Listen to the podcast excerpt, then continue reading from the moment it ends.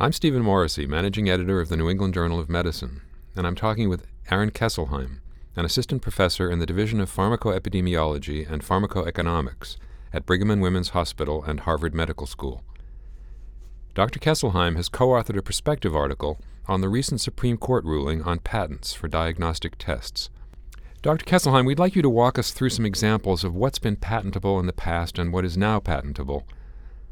First, you note that laws of nature themselves are not patentable, but at some point the courts decided that one could patent the use of such a law in an inventive process.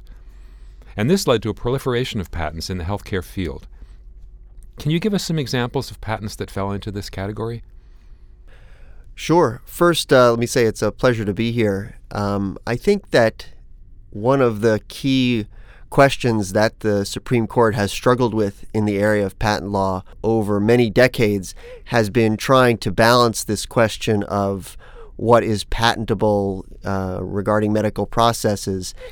It is fairly clear that laws of nature, abstract ideas, and other concepts are not patentable, although any process that a, a inventor might want to patent certainly would have these things involved in them. Any work or any uh, inventive steps in you know developing a machine or developing any kind of device is going to use these laws of nature. So it's uh, it's been a struggle for the court to try to draw a line between what is a patentable process and what is a law of nature.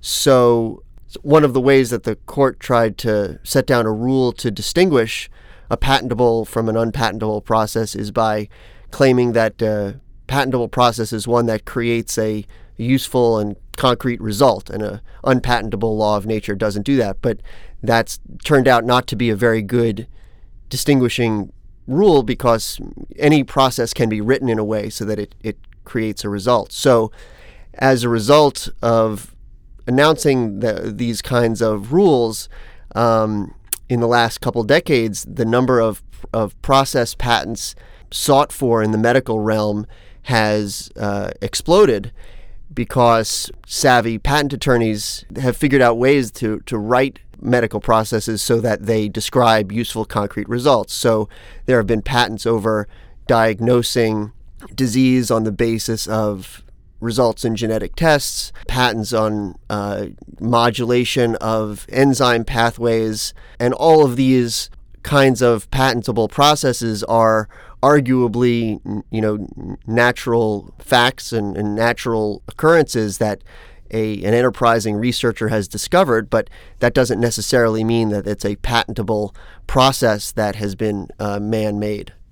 The courts then developed the machine or transformation test. Can you explain what that meant? What sorts of processes it was seen to cover and what sorts it excluded?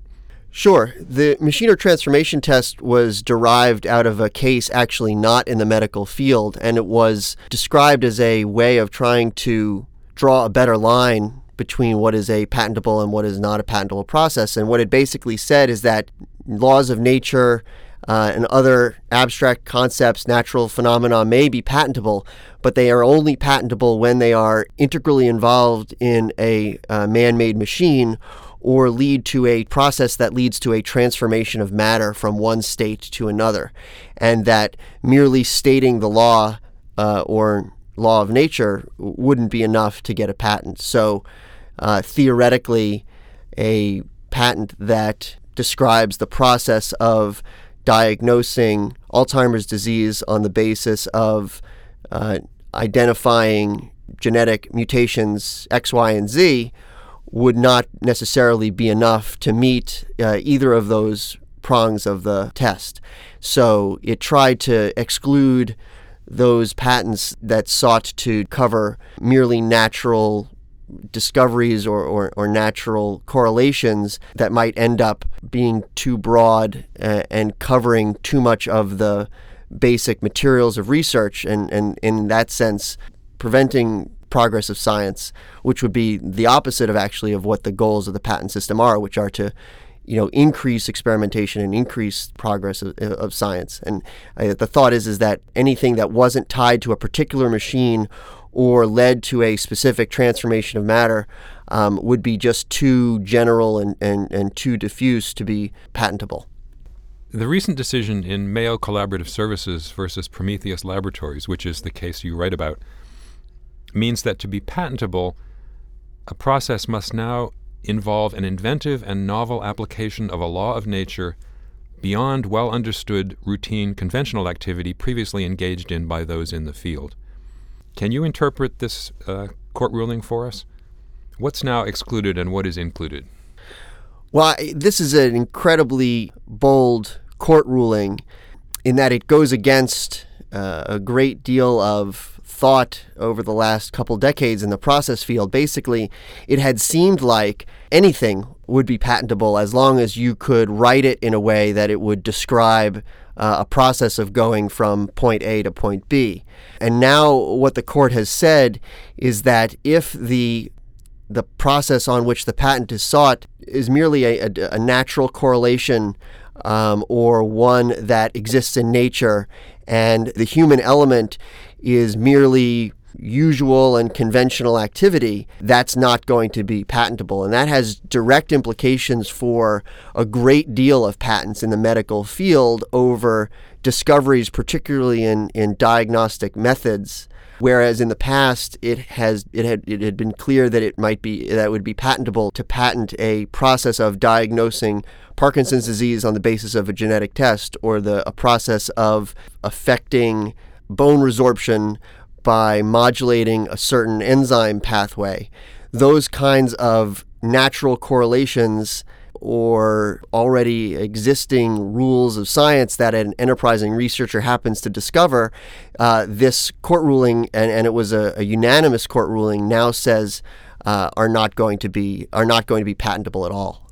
You refer to an earlier case over a patent covering the association between an elevated blood homocysteine level and the diagnosis of vitamin B12 or folate deficiencies. And you note that the ruling in the recent Prometheus case would have applied there. Given that that patent was upheld, do you think the case will be revisited? Well, this is a really interesting point because these very issues that were discussed in the Prometheus case came up about six years ago in, in the case that you're referencing, which is the LabCorp versus Metabolite case, which was a case about a patent that described a method of diagnosing a vitamin deficiency by discovering that a patient has an elevated homocysteine level. And that was the, the process um, that it described, and the, that was the patent that was issued. And it came up to the Supreme Court, and there was a great swell of interest by intellectual property lawyers and by uh, entrepreneurs and by the uh, industry about whether or not this case might be a watershed case that would lead to the, uh, the, the, you know changing in, in the fields of what might be patentable. Uh, and the, the the court though.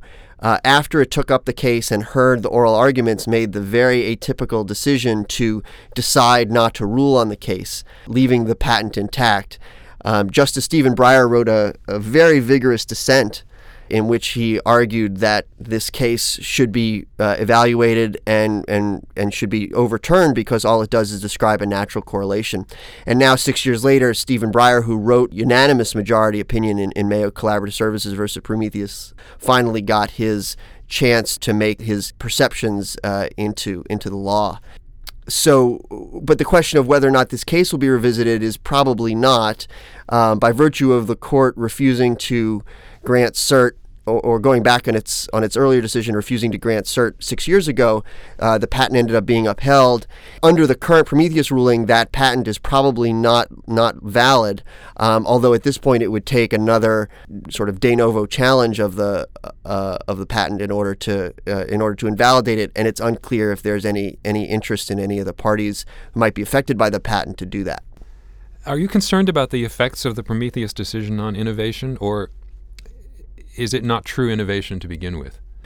Well, I mean, I think it is innovation. I mean, obviously, it's very innovative work to discover a correlation between metabolite drug metabolite levels and uh, activity of a drug and it's obviously very innovative to discover that a uh, particular uh, gene sequence is, is linked to a particular disease or to discover that modulating a certain enzyme pathway can um, can lead to you know clinical effect down the road. So all of these are extremely innovative. I think the question is whether or not um, the existence of a patent accurately or, or actively uh, incentivizes innovation that that leads to these discoveries or, or whether the patent the existence of a patent that might be obtained after the fact only serves to um, make things more difficult because then the 20 year period of intellectual property control um, might prevent others from working on the same pathway.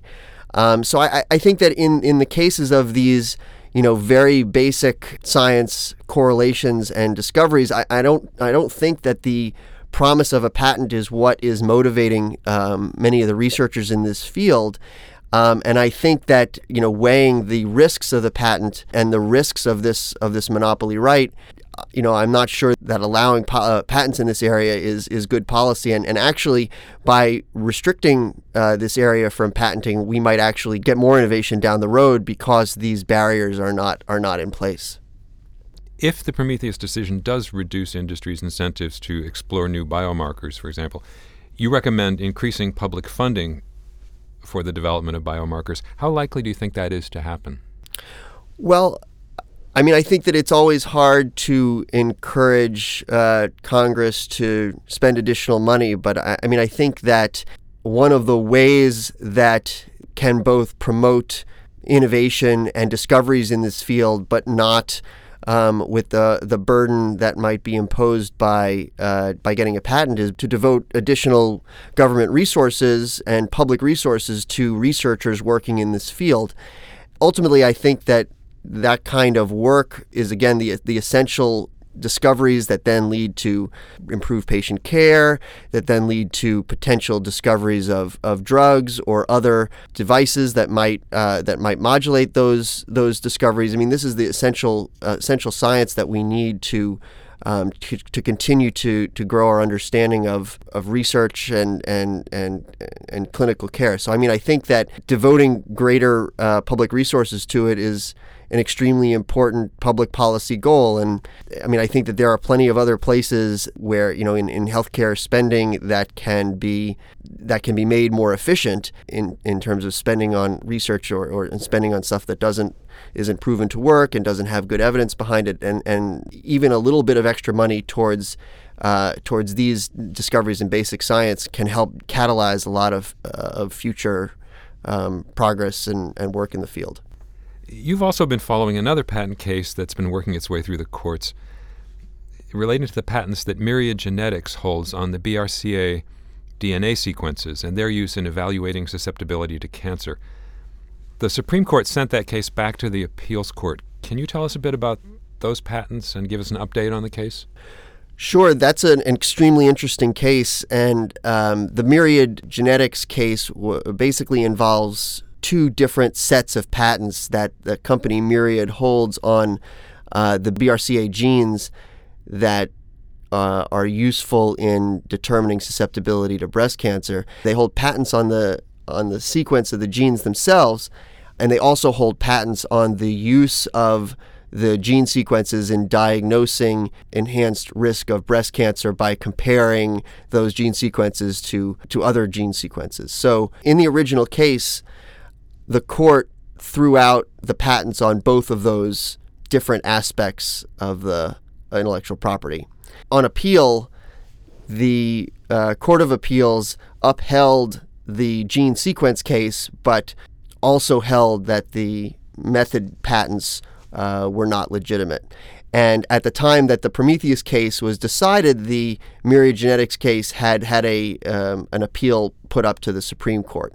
So, with the decision in the Prometheus case, the Supreme Court sent the Myriad case back to the Court of Appeals of the Federal Circuit. Uh, to tell them to re-examine the case in light of the new decision, and and what the outcome of the Prometheus case means is that those method patents that Myriad held that were challenged and had been found to be invalid are now almost definitely going to fa- be found to be invalid and upheld as invalid. And so those method patents that describe the method of diagnosing risk for enhanced risk for breast cancer on the basis of, of these uh, genetic markers are are probably going to be upheld as being as being invalid.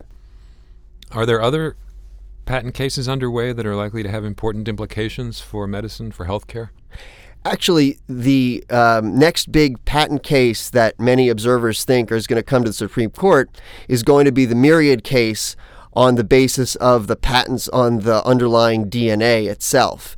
Um, which is not a method patent but a, a product patent that describes the patent on the on the genes. And I think it's going to be a really interesting case because, you know, in the Prometheus decision, the the court made um, very clear statements that they thought that these natural discoveries and these uh, natural correlations are are not supposed to be the subject matter of patents. And it'll be interesting to see whether or not they apply the same reasoning to the natural discoveries of the of the DNA that underlies the the breast cancer risk and applies the same reasoning in that they use in method patents to this product patent. So I think um, there is always you know one or two uh, patent related cases that come before the court each year. Uh, the Myriad case is probably another year or two out from reaching its way back up to the Supreme Court. But I, I think the, the next big case uh, related to patents before the Supreme Court is going to be the question of whether or not uh, DNA sequences, um, as, as in the Myriad case, are patentable. Thank you, Dr. Kesselheim.